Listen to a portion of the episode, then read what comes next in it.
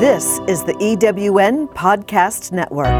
Everybody wants to win. It's how we define success in life. Michelle Nagel explores resilience, teaches you happiness hacks, and provides tools for building positive relationships, all of which are essential for winning at the game of life. Join us to learn how to roar.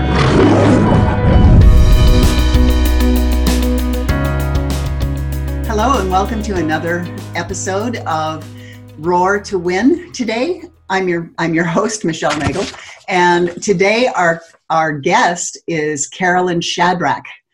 Carolyn is a was a successful fashion designer, launching and building multi-million dollar brands whose career spanned London, Paris, and New York before exiting the rat race and settling in Madison, Wisconsin.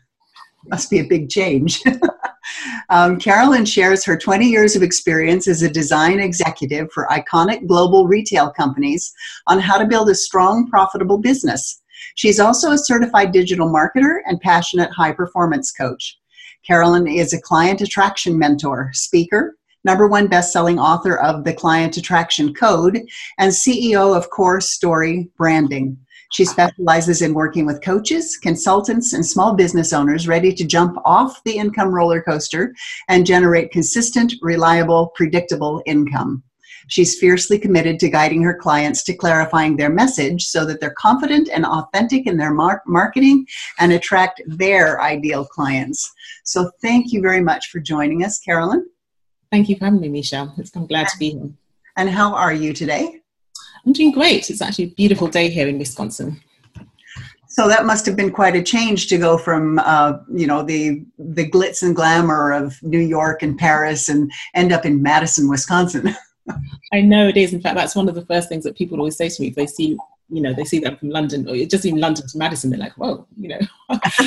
and uh, strangely enough, actually, um, moving to Madison was one of the first, probably conscious choices that I made in terms of lifestyle. Because uh, when we had our two kids, we were both living in New York, my husband and myself. Um, and New York was like, we both love New York, but with two kids under three years old, it's like a, you know, it's, com- it's a completely different ball game. And so moving out to Madison was really about, you know, having somewhere where it's kind of less stress, less um, things that you have to deal with. In fact, it wasn't until I lived here for about a year, I think, that I realized that every time I actually left the door, I'd kind of steel up, like have this kind of subconscious armor that I'd put on, expecting to have to fight my way through the crowds and stuff. But of course, you, I, well, here you actually don't have that at all. But I was still subconsciously doing that, uh-huh. and so it's definitely completely different. But we actually love it. And my husband, he's actually from big city too. He's from Stockholm, and it's completely different from how we actually grew up. But you know, it's it's very um, our kids can run out and play on the street, and we don't have to worry about it, and so that's why we love it being here. Oh, that sounds wonderful. Yeah. yeah. I like that you said it was a conscious choice. Yes, yes, it definitely was, and I can't say that it was it that I um, it was something that I made without being pushed, I guess is what I say. Uh-huh. Because so a lot of the people that I work with now, uh, uh, entrepreneurs and coaches, have changed careers, and which is also my experience too. So my background is actually in corporate, and um, what happened was in 2008 which, if you remember, was when the bottom dropped out. Remember, that's when the whole the Lehman Brothers things happened, and uh, you know, everyone. I was living in New York at the time, and that was like a real shock. It was really felt like the you know, like the, the rug had been pulled underneath your feet, even though that wasn't directly my industry. But in 2008, um, I remember it was in November when in New York, everyone was, there was one particular day in in November in New York, everyone was was happy and actually looking each other in the eye, which they never do in New York at all. in fact, any city, everyone just avoids looking at each other in the eye like a plague. Uh, but on this day, everyone was actually looking at each other in the eye and smiling because we had achieved something that we thought we could never achieve. And that was the first time that Obama had got into power. The very next day, I found myself at one o'clock in the afternoon on the subway, on the D train, going back to Brooklyn to my home with all my worldly goods in a box because I, I my position had been eliminated and I'd been laid off. Ooh. And I don't, at that time, I'd only back to work for, I want to say it was less than three months um, with my second child. And so, you know, so I had two kids. We'd actually bought a, a, a vacation house. We had two houses, too much debt. and um, you know, and then and then suddenly I found myself with no job, and I was actually the breadwinner at the time. Uh-huh. Um, so I think that really was the first time when I start, started to think, okay, you know, I need to be able to do something else. I could feel more empowered because that you know when you when your identity is so kind of involved with your position and what you do. And when that happens, it's it's like a real shock. I mean, I will say that one thing that happened actually coming out of that is that um, the company that I was working for at the time did have really great outsourcing, um, an outsourcing company that they worked with. And I, I actually got a coach that I work with to help me to find a different position.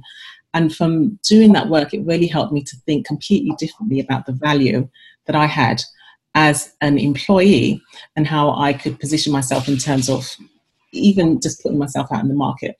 And I think doing that work kind of actually kind of got me thinking at the time, even at that time, about being um, more of an entrepreneur and being uh, having my own business. But I never grew up with any role models of having my own business at all. In fact, um, that actually that's what I always used to tell people until recently. I actually realized that I did have a role model. However, my parents always frowned on it, and so I kind of just had, I'd had um, somehow disassociated it. One of my uncles was actually a, a, serial entrepreneur, so he had a series of different businesses, and like most entrepreneurs and most business owners, of course, several of them failed. so my my parents always had this kind of mm, hands off relationship with him. Like like he was like one of the bad boys. You didn't want to do what he was doing. He was doing something kind of dodgy. You know, he was just actually just running you know legitimate businesses.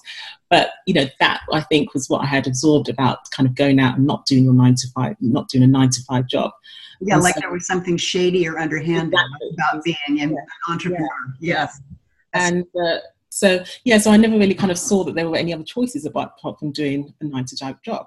You know, like I know, like now, kind of looking back, I realised that um, if I'd been listening to my body, even when I went was started working in corporate, like within the first year, I had um, shingles, and this is in my twenties. Yeah. And uh, you know, I just kind of suited up and, and carried on. So, by 20 years later, by the time I actually did leave corporate, um, by this time, I could hardly even walk half a block down the road without getting out of breath. And after lots of tests with the regular doctors, it turned out that I had developed asthma. Uh-huh. And it was from the stress. You know, it's from the stress and being in that kind of toxic situation with all the politics and everything. And I just didn't have the, I didn't have anything to kind of cope with that situation. And I, I also didn't realize that I could ask for help. Mm-hmm. I mean, now, you know, hindsight being 2020, you know what I mean? So I think that asking for help has been one of those things that has been difficult for me in the past because I actually have been so self-reliant. That's just how I kind of grew up to kind of depend on on myself being able to kind of fix and do everything. Does that make sense? Yes, it does, and that's amazing. Um, did you find that the industry that you were in, being the fashion designer industry, was almost like kind of a cutthroat environment? I used to be a model. Oh, and, really? I didn't know that. And so the things that were said to me by somebody who maybe was a couple of years younger than I was, that mm. how I was over the hill, or um, you know, they would pick apart every aspect of my body. So when you're designing, they're going to pick apart every aspect of your design as well.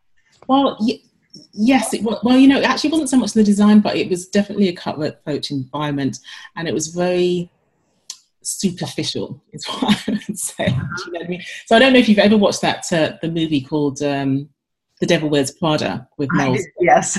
uh, you know, I mean, people did get fired for wearing the, the wrong shoes. I mean, this is not. I mean, it's crazy. Wow.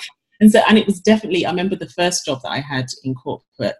Um, you know, the the VP that I worked with definitely kind of set the tone within the area that we worked in. So you never knew what you were going to come into because she was she was she was a fireball, very highly strung. Sometimes she'd be like sweetness and light, and other times she'd be like, and you'd be like, oh my God, how is she going to be today?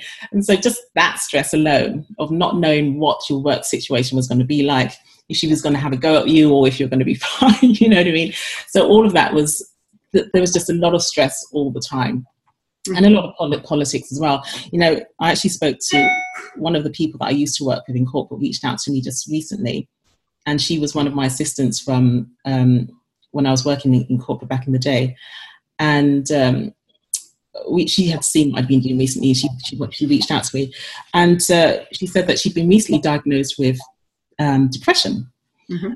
and you know she was coping with that, and she'd been she's working with a therapist, and she had seen um, they had put on meditation.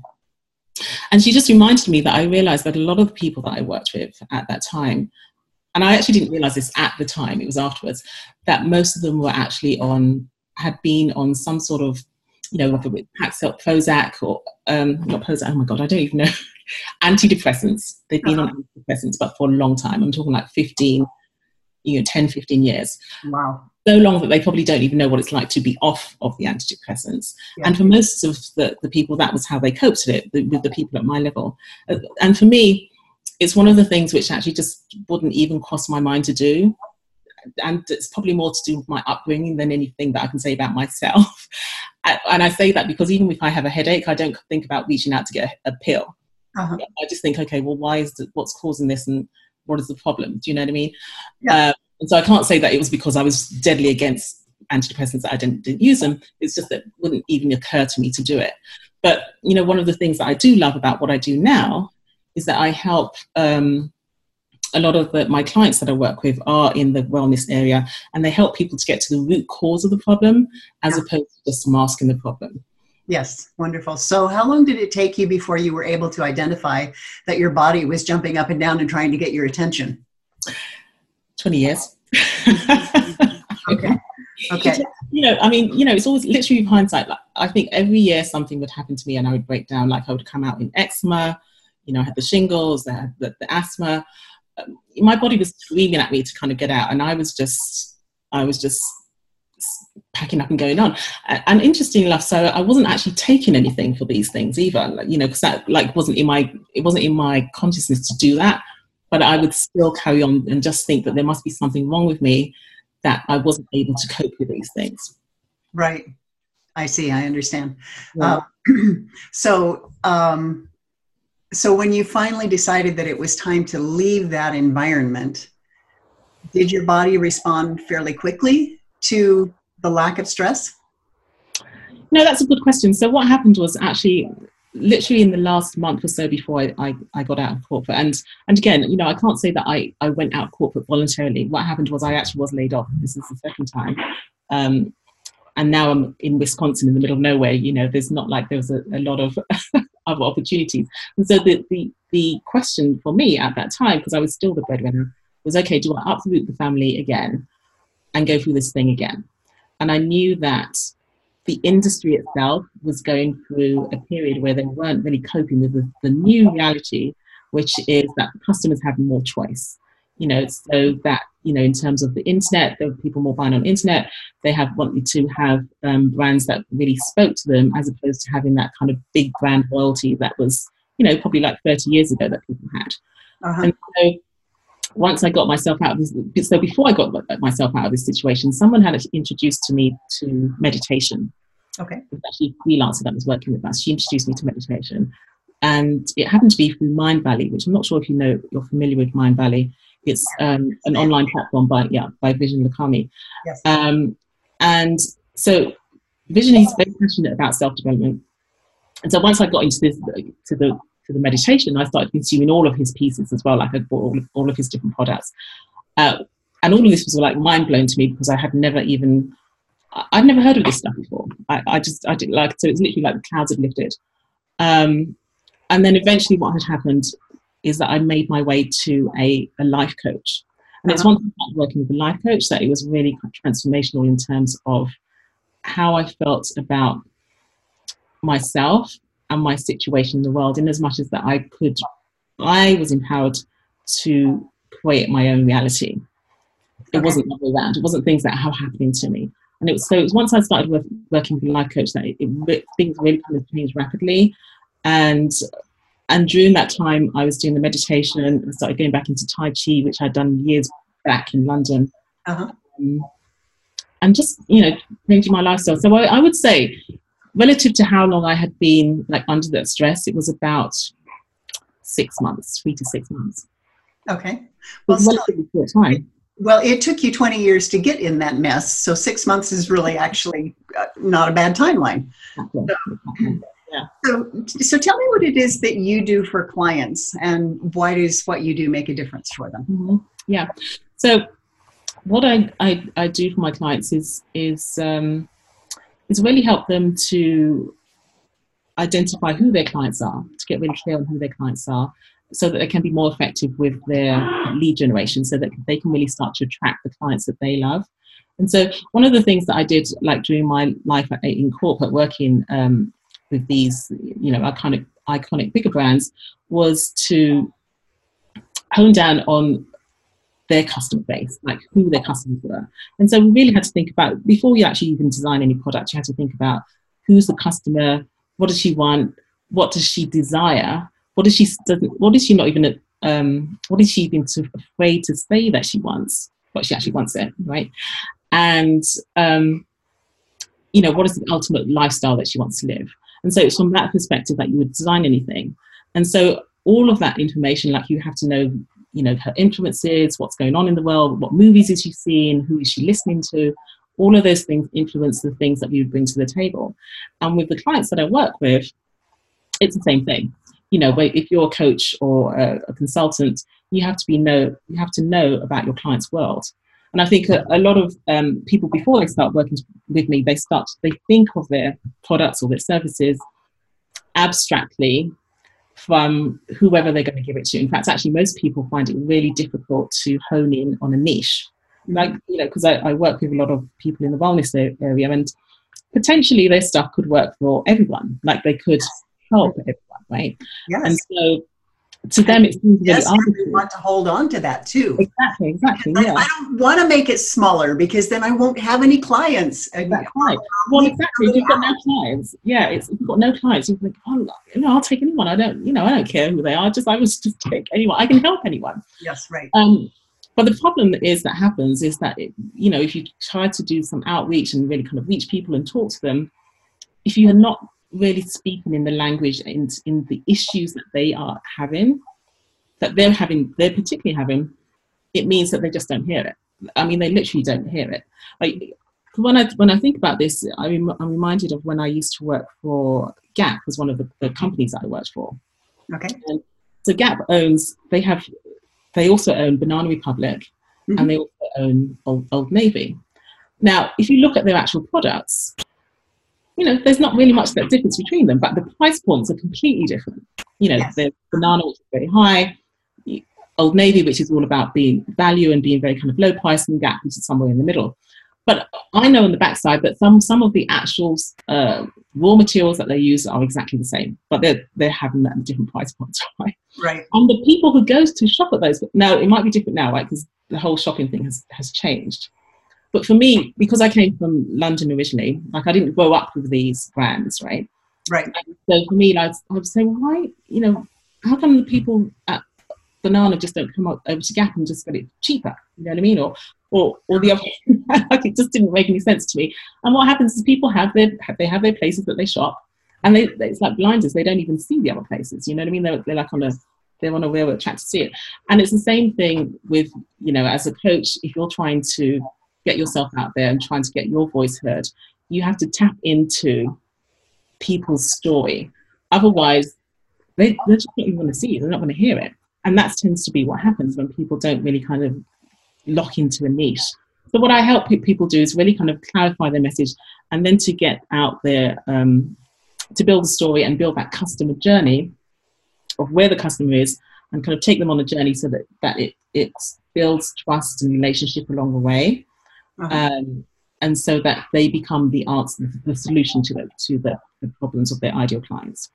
Okay. So, do you have a specific type of coaching that you use? Um, hmm, you know, that, that's actually a good question. Um, because, you know, technically, so, you know, one of the things that I did once I got out of corporate, because of the, the, it was so transformational for me working for Life Coach, that I did actually become certified as a life coach.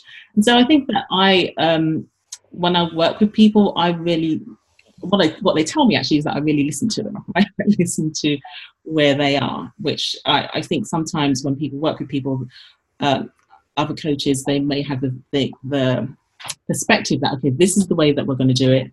This is going to work for you. You just have to do this. I actually tend to listen to people and adapt. You know, because everyone has different situations, right? They also have different things in terms of their own values and what they're aligned with. And what I recognize is that unless you are really aligned with whatever it is that you're trying to promote or sell or provide for people, you just actually won't do the stuff. You know what I mean? You just do the work. You'll find any sort of excuse not to do it.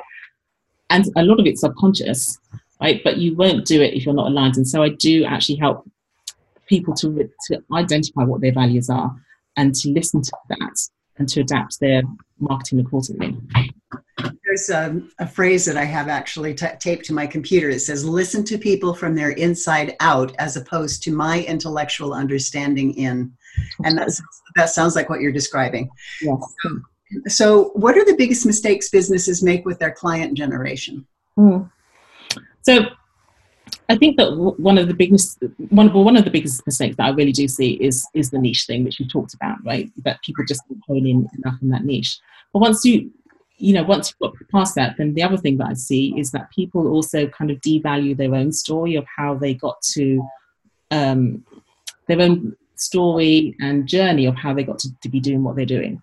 Because at the end of the day, most people want to have connection, right? Mm-hmm. So we're all so disconnected at this point you know 2018 that everyone's kind of looking for connection and when you can actually use your story and tell your story in a way that really resonates with your ideal clients that in itself kind of builds builds connection a much stronger connection than just the surface level. And but what i see is that most people when they come to me they're like well you know i don't really have a story you know it's just you know it's kind of that's what they think of their story because they haven't really kind of pulled it out. And it's always actually it's it's hard to see your own story from uh, with any kind of distance you know it's hard to see how that can be inspirational to, to anybody. And i'll give you a, for example there was um, there was a guy that was in, in one of the masterminds that was in and he had a program that helped um, teenagers to be able to study in a, a, way that was more effective so that they could prepare themselves for college. Um, and he'd been doing the course for a while. It was very it was very successful, but he was he, when I talked to him, he said that he he always felt that he was he had this story that would undermine everything, and his story basically was that he had struggled in school himself, and he'd managed to get himself to college, but he had dropped out of college. So he, he technically hadn't graduated college, so he felt like a fraud oh, yes. in this course and he felt like someone's going to find it out about you know find out about this thing so he had this weight on top of him that like he couldn't tell this story that someone might find out. And I, I saw it completely different as you probably do, do too right? Yeah. But it's so inspirational for parents to think well you know my kid is struggling but here's this guy he used to struggle too and now he's helping all these other kids. That's amazing. Do you know what i mean? And so because he understands their yeah, point yeah. Yes, exactly, exactly. With a lot of us, we can't see it, see it the other way around because we've gone through it and it was such a struggle during the time. And so you really have to kind of step back, and sometimes it just takes somebody else to see that for you, um, to see how that can actually help you to attract the clients that you actually want. You know, so that's that's definitely one of the things that I see. And then the other thing is that um, the third thing, you know, right now, video is really powerful in terms of being able to use uh, the service to get your message out. And what I see is a couple of things, and it's on both ends of the spectrum. What one I see some people just being on social media all the time, doing lots of different uh, videos and things. But then when I speak to them, like, okay, well, is that how is that? How are you monetizing that? Is, are you actually getting clients from that? They're not really sure exactly how they're supposed to do it. And then on the other side, I see other people who feel very guilty that they're not getting on social media, they're not doing videos, that they, they see these other people doing them, but they don't know where to start. And most of the time, and I, you know, I count myself in this too, is because we, recovering perfectionists or somewhere along that perfection, perfectionist uh, uh-huh. you know, timeline But oh, well, the background isn't great, or I have to wear make, I don't have any makeup on, or I haven't got the right thing to wear, or, but, you know, I need the equipment, or, there's one person that I um, love actually. The, her philosophy on, on doing video is that all you need is to have is your phone, your mouth, and your arm. No makeup. She gets on no makeup, no hair, and to speak because at the end of the day, it's really about getting your message out and connecting to clients. Right. And when you do that, and that's what I help my clients to do, is to, is to just be able to get your message out and just speak. That's just the message itself is just so powerful that you don't have to worry about all the other stuff. So yeah, in fact, and and interesting enough, right now, in terms of what's trending, you will see quote unquote gurus who have like multi-million dollar studios in terms of camera equipment and all that kind of stuff. But because people again are searching for connection and authenticity, they will film their videos with just an iPhone. Yes. So anyone can do it. You can get it, you know, just get over your stuff and really just get your message out. Okay, well, that's really an excellent point because I think I'm maybe I'm a recovering perfectionist, but I don't think I'm recovering very quickly. Because I do find it's like, you know, oh, I, I said um too many times, or or oh, I you know, I have a zit on my cheek today. I can. Well, you know, what's interesting is that uh, and this is really difficult to get your head around. And, and even I struggle with it. It's not like I'm I'm perfect in being imperfect either.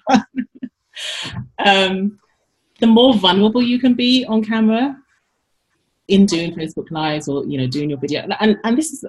I'll, I want to qualify this, but I'm just going to talk about this bit first. The more vulnerable that you can be, the more authentic you can be, and, and just say, listen, you know, this is really difficult for me, like getting on camera, but I really wanted to get this message out to you that people really appreciate. They think, oh, she's a real person. Do you know what I mean? Like things aren't perfect. Your kids run in, and you say, look, I'm sorry, my kids are running in right now, but you know, I, I wanted to get this thing out to you. Then it makes you feel, it makes the connection actually more authentic, right? And they feel like you're a real person, as opposed to you being perfect all the time and like, oh, well, she can do it, but you know, that isn't my life. Like I wouldn't be able to do that type of thing. Do you understand what I mean? And oh, so yes. it's, it's, that unapproachable, approachable, unapproachable because exactly exactly yes we, we, know all the gurus that have you know the, the green screen behind them and you know everything is perfect and they've got assistants everywhere and you know all they have to do is just look at somebody and something materializes in front of them and and and that's where we want to be someday when we grow up and get big but that's not where we are right now exactly, so exactly. Yeah, yeah. Um, and so you know that and that's not to say that all your videos want to be all your what videos want to be on your iPhone because you know there is uh, there is an argument for positioning yourself as an authority and you may want to have like a brand video or something where you kind of show your story in a very professional way so that you can you know be seen as an as, as an authority. But it, it's kind of like when you think about um, like if you if someone ran up to you and said listen i've got some tickets to go and see oprah. Do you want to come? You're like okay, yeah, I'm coming. Even if you don't even like Oprah, you would come just because you want to see the, the experience, because because she is a thing, right? Yes. And so when you think about it, um, same person winds up and say, "Hey, listen, do you want to come and see this, this guy on stage? He's got he's talking about um, something." You're like, "What? What are you talking about? What is he going to talk?" You know, like you have all of these different qualifiers, and it's the same type of thing. If you have like a couple of professional videos where people can see that you are not just oh my god, I, I kind of dug myself into a hole now.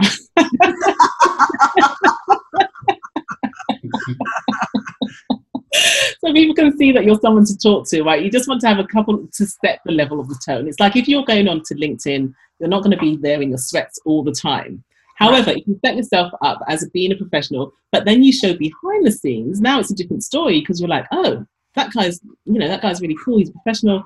But now I'm seeing behind the scenes, this is even better than before. And that's how you want to kind of use your, your the video in terms of the strategy. Does that make sense? That was well done. You, you got yourself out of that hole really well.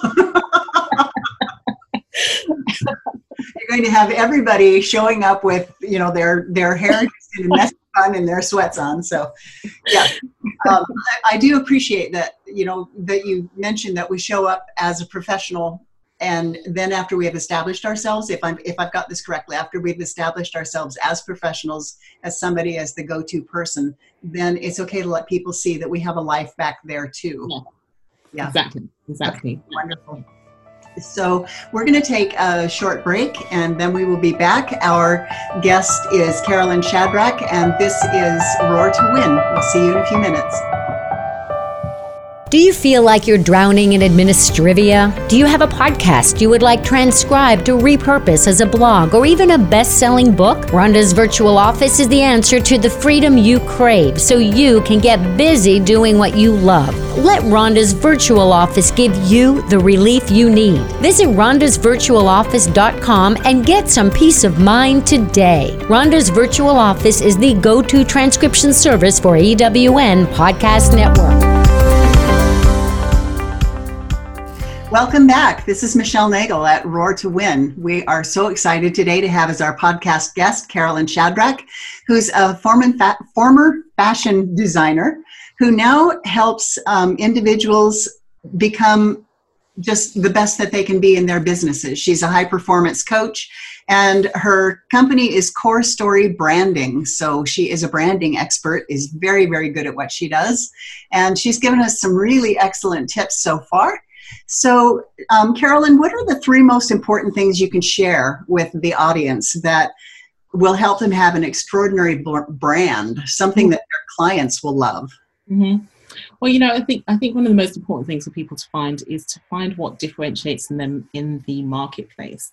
Mm-hmm. And often, you know, when you're looking for that, I think some people think, oh, you know, I'm not really sure, or they get very kind of flustered or think that they they're just ordinary. They can't find anything, and often it's it's in their story um, that they'll find something that makes them unique in terms of the way that they work. Because, as you said, I think you mentioned before, each of us actually brings different things to the table when we you know when we are doing our work, and so you know you might have ten different coaches, but how people coach is different, and a lot of that has to do with the experiences that you've had in the past. Um, you know how how you have gone through life, and so when you can tell that story um, that really helps people to kind of connect connect to you because they'll uh, or not actually in fact actually you know and some people get afraid with this. They'll think well i can't really they, they don't want to take a stand on anything. And i think that's one of the important things that people really need to do if they really want to have a, a business that can grow exponentially is is to take a stand and, and realize that you can't carry everybody. You can't you literally can't please everybody at the same time. Do you know what i mean? So but what tends to happen is, is, that, you know, like if you do something and you have like 20 different people saying, oh my God, that's amazing. Thank you so much. You know, this is so helpful and I'm so grateful. And worse, one person pipes up and says something to the contrary. Those are the things, that's the person that you kind of concentrate on. You know what I mean? That like you, and people get really kind of, um, and we all do that. Nobody wants to be rejected, right? Right. Um, but if you can just realize that you can't take everyone, that you just want to work with the your ideal clients, that's one of the important things I think in terms of being able to to really grow your brand. Does that make sense? Uh, it makes perfect sense because um, you know there's how many billion people on the planet, and we're only one person. So yes. Uh, there are going to be people that that I resonate with or that resonate with me that aren't going to resonate with somebody else. It's like I was talking to somebody the other day and and um, and she said something and I said, I, I guess I was a little pointed in my remarks. Um, and she said, wow, I feel like I've just been spanked. And, I, and I'm going, oh, I'm so sorry. you know, and because that was not my intention. And she mm. said, thank you. I actually needed that. Right. And so it turned it out. It turned out to be a really good thing for her, and she still likes me, still to me. Uh, and so there are people who we work with better than others. There are coaches that will say, um, "Let me show you how to do it." And there are people who will line up for that all day long. And then there are other people who will say, let me help you figure out how to do it. Mm-hmm. It's mm-hmm. completely different. So, of those two, which ones do you do most? Do you think? Um, I think that I tend to be. Um, I think I took. Let me do it. Let me do it with you. Is what what I tend to be, um, and so you know, I think I, I show people how to do it, but then I also guide guide them as they, as they're doing it. That makes sense. I mean, I literally will do videos. This is how you do it but then they'll still have questions, and then so I'll actually literally walk through walk them through doing it. And and I think that's because, uh, you know, as I said before, I think that for me, one of the things that I really found difficult as an entrepreneur is to ask for help. Yes, it just didn't actually come natural to me at all. You know, I I was, I think that, uh, you know, for my parents, they've always kind of instilled in us this idea of, of self reliance. Um, you know, my parents moved to the UK uh, from the West Indies in their 20s, early 20s, in the 1950s, I think it was. Okay, not good on maths. my father was from Antigua, my mum was from Trinidad. And when they moved there, you know, they went there with the expectation of England being the mother country. That, you know, because they had learnt all about England and the UK in their schools because at that time it was part of the Commonwealth. Right. What they once they had once they moved over, however, they found a very kind of hostile environment. You know, they would see signs that said, you know, no Irish, no blacks, no dogs. And so they had to rely on their own community to be able to um, to support themselves, you know, and, and to just to just be able to, to survive, right? And so the house that I grew up in, which my mum, she still lives in the same house, um, but when they first moved in there, they, there were five families in that house. You know, so the, the room that I grew up in that had a, had a family, which I can't even imagine what that was like. You know, the, time I grew up, that that had changed, but that that um, idea of just being able to fix things yourself, to be able to, to depend on yourself, was something that I think was instilled in me, and it actually you know, it had its good and its bad. I can't say that it was all good because what it meant was that I would struggle longer in things and not ask for help because I felt that I should be able to figure these things out. Right. You know, the health thing being one of those things. But also as an entrepreneur, I I can't figure things out myself. So I don't know everything. Even like I've, I've, spent thousands of dollars, like a lot of your listeners probably on, on different courses and mentors and masterminds and stuff. But at the end of the day, what really made the difference for me is when I had someone who worked one on one with me and just held my hand to take me through the stuff. Because even when I had everything in front of me, like I just wasn't sure because it's not something that I'd done in the past. You know what I mean? Yes. And so, and I think a lot of people really kind of appreciate that help. You know, and even with little things. I remember being in corporate. Um, most of the communication that I had to do to get things produced in terms of production would be with um, factories that were out in Asia. okay, so they didn't speak English. It wasn't their it wasn't their language. And so I remember the first time I, I would, would, be writing the specifications and you know I had everything like on the computer, but then I had to I had to literally do some hand notes on on an actual garment to tell them what to do. And and I was like the first time I did it, I was, I was you know, and literally I was kind of procrastinating for half an hour. Like, are they going to understand my language? Do I need to do it in? Can I do cursive? Like, what? You know, all of these different questions were coming up in my head. And luckily, there was a technician. She came along and she said, "No, you just do it like this," and she did it. I was like, "Oh, okay."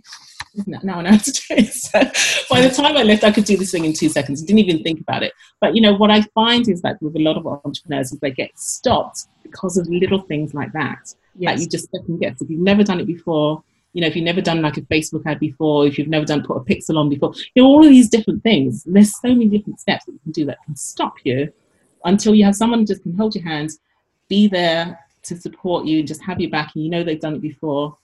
And that just makes a huge amount of difference in terms of how you can grow. Absolutely. I find that in many of the programs that I've experienced, um, when they'll say, it's like they use jargon even that I don't understand and uh, if i ask them how to like walk me through this or whatever it's mm-hmm. kind of like oh just follow the directions and that's not how i learn i actually learn by having somebody show me just yeah. show me how to do it and then i can do it from then on it's not a problem and so we all have different learning strategies so it sounds like with your clients you actually show them how to do the things that you suggest they do yeah.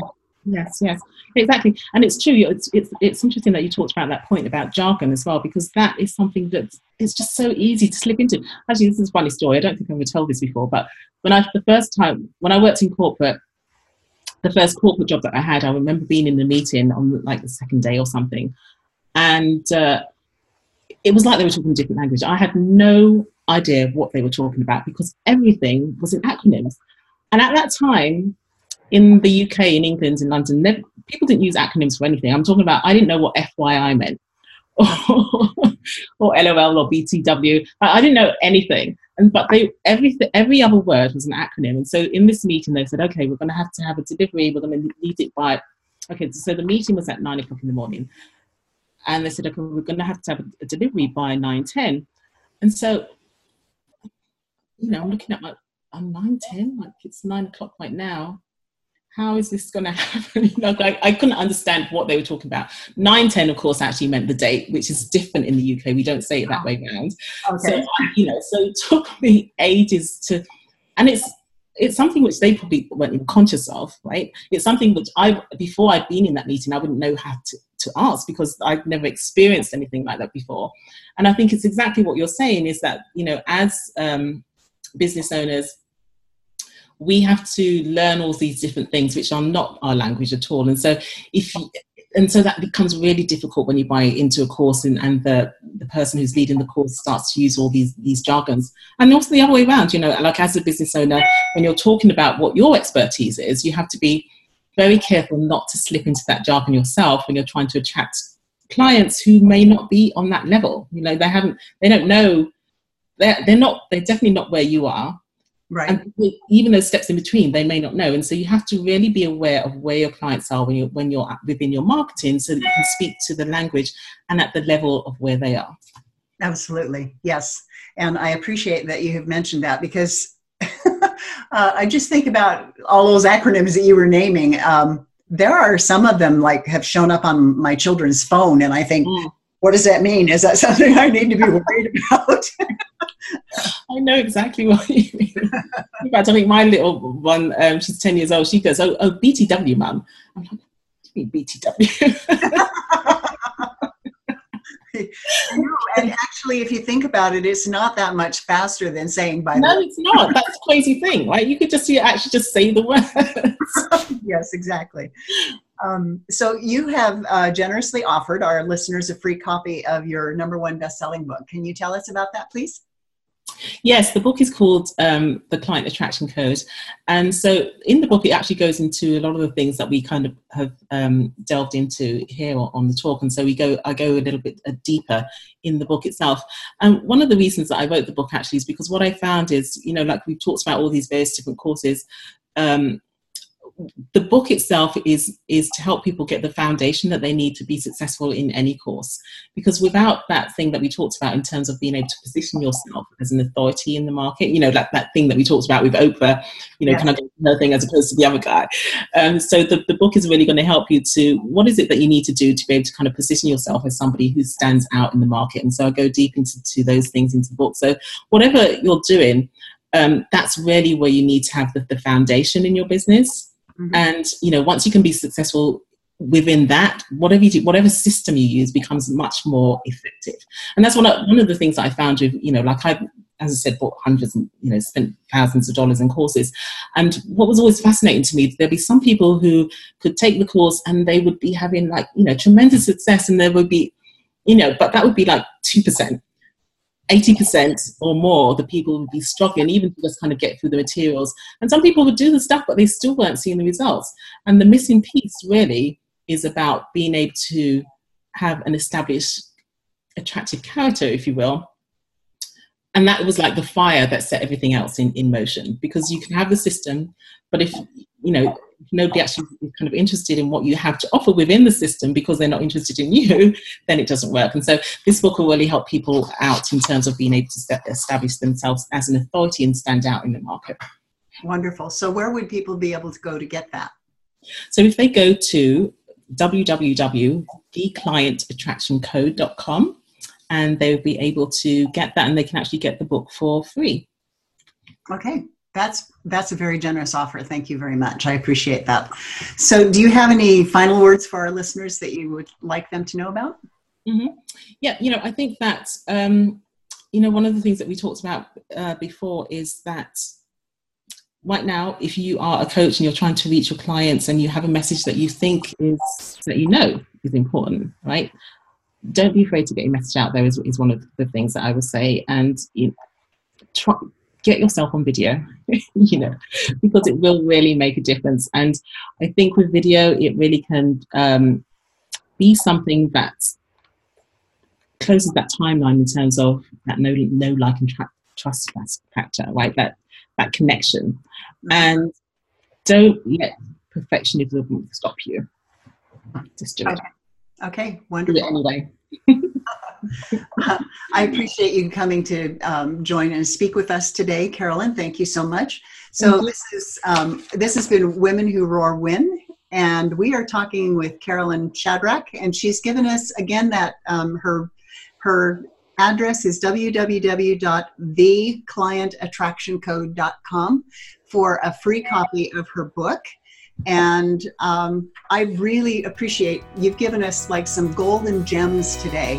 And I really do appreciate all of the expertise that you have so generously given to our listeners. So thank, thank you very much. Thank you. So take care. Thank you for joining us today as we learn happiness hacks, relationship tools, how to refuel our resilience batteries, and perfect our roar resilience, optimism, accountability, and resourcefulness. Roar to win. I'm Sandra Yancey, CEO and founder of eWomen Network. We invite you to listen to all of our EWN podcast hosts at ewnpodcastnetwork.com. This is the EWN Podcast Network.